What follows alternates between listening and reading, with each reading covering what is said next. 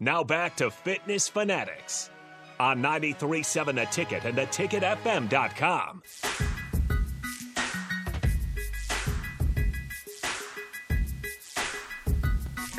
What? All right.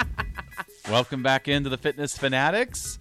We are two weeks away from Christmas, three weeks away from New Year's, so we thought it would be appropriate to have somebody join the show to get us fired up, motivated for 2023 because it's always new year, new me. Right, Nicole? Yeah, yeah. All right. So I'm going to let Nicole introduce our guests. Um, so I'm going to turn it over to her. Yep. So today's guest, we have um, Dave Kovar. He's an eighth degree back, black belt and known as a teacher of teachers. Um, I know, Dave, you have a program where you provide resources and training for mostly for martial arts studios, I think, but um, a lot of your content is so relatable just to anybody. I love your social media content about, you know, motivation and dedication and stuff like that. So, good morning. Good morning. Good to be here. All right, Harrison, you did it. We got our guest. Yeah, no on. more troubleshooting. I know you Those promised. days are over. I know. Sometimes we have technical difficulties, so it's always like holding our breath until the guest says the first word. So, but yes, thanks for joining us, Dave. Hopefully that was a good, quick little intro um, to kind of to you. But why don't you let us know, kind of tell us a little bit about yourself and your background and you know your passion. So I, I'm uh, like a lifetime martial artist. Uh, that's what it, you know. It's interesting. Uh, uh, you know, of course, fitness is such an important part of that. And uh, by the way, just so you know, man, I, I brought this out. I'm sporting my Nice. my extreme body shape Yeah. bag here that Lance gave me a few years back. Thought I'd bring that out. Yep, I was Uh, there whenever you you spoke at that one. I was there, so Oh, Okay, Yep. very cool. you said something Yeah. that stuck with me. We'll talk about it later, but go ahead, keep going. Okay, cool.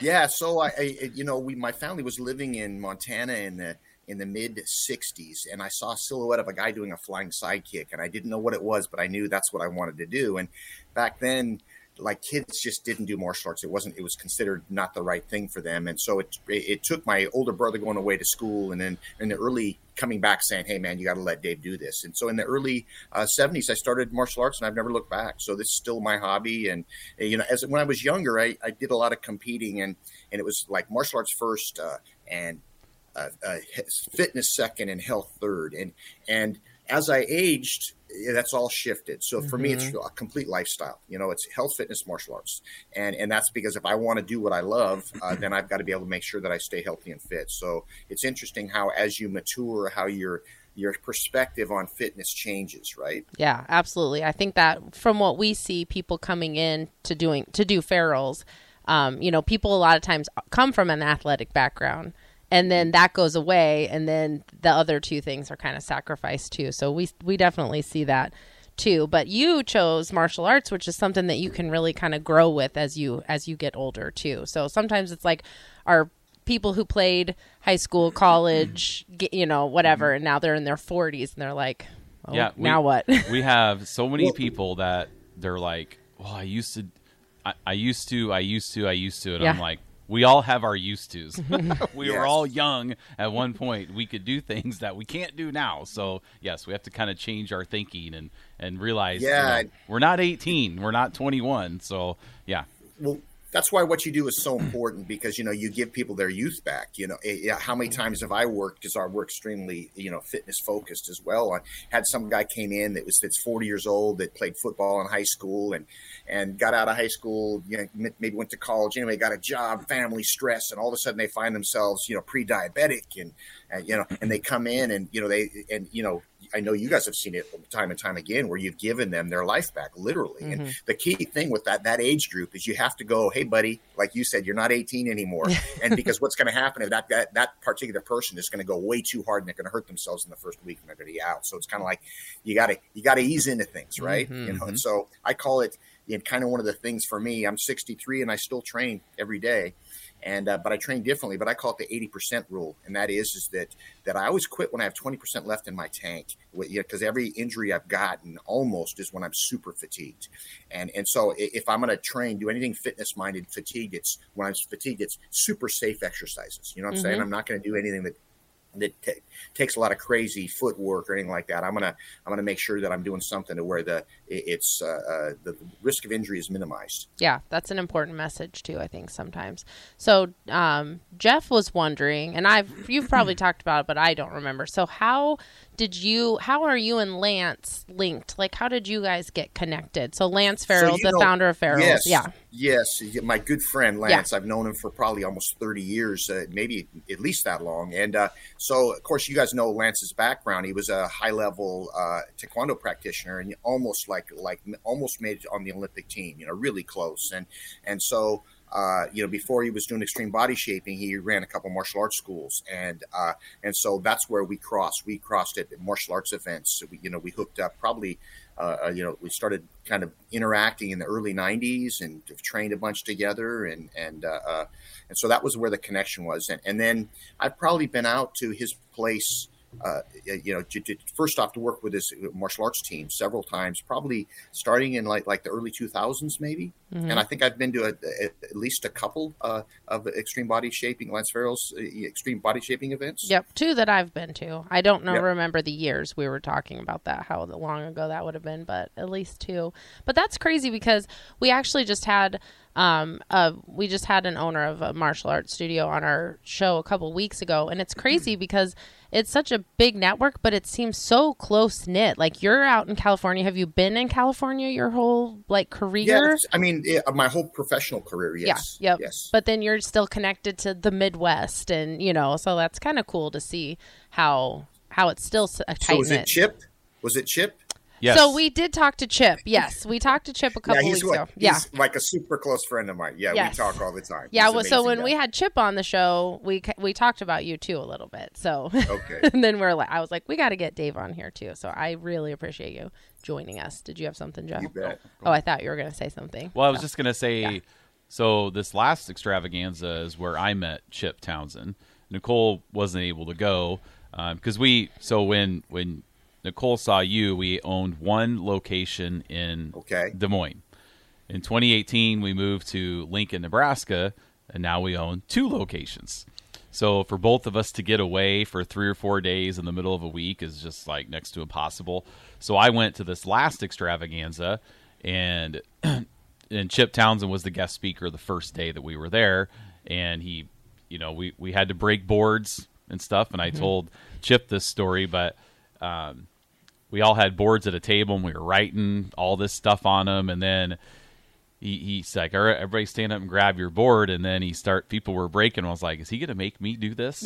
Like and i was legitimately nervous and, and scared yeah. that i like i've never done anything like this. Yeah. and then people are lining up and i was like oh my gosh. And i was still nervous. And then i get up to the front and lance farrell's holding my board no so pressure. I'm like, uh, okay, yeah. So that's how I met him, and that was it was really good. So yes, that's that's we had him on oh probably a couple months ago mm-hmm. and stuff. So yeah, he I tell you the whole process board breaking is is uh, really. Uh, a very unique process. And and anybody that's never done it, they you know they feel is that is there a trick to it? No, there's no trick. It's but it's it, it you break with the grain. It's usually pine, and you mm-hmm. break with the grain. And it doesn't mean it's easy. It just means it's realistic. And it's such a good example of what like you know your focus is. Like I've probably broken, I don't know, close to a thousand boards and stuff in my life, but but the board that I'm holding doesn't know that. Mm-hmm. It, it right. needs my undivided attention, and it's such a good like metaphor for you know it doesn't matter what you did yesterday. It's like what what, what are you going to do today?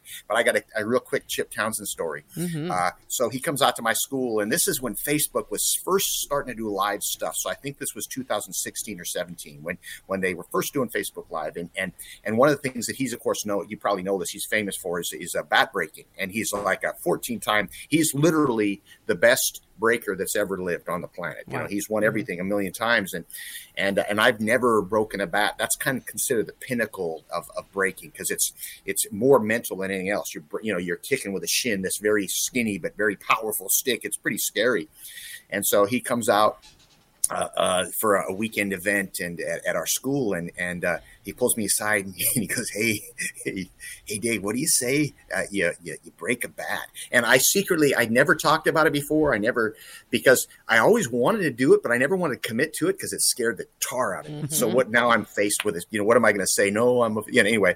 So you know, it was that when, like we said, Facebook Live was brand new, and and I and fortunately I was successful, but it was yeah, it was very intense. So it, it reminded me of the feeling of uh, Jeff, like the first time you broke a board when you've never done this before, and you know that's what it's all about. It's it's about facing your fear, right? It's taking a breath and going, all right, man, I'm giving it everything, and so it's such a great lesson.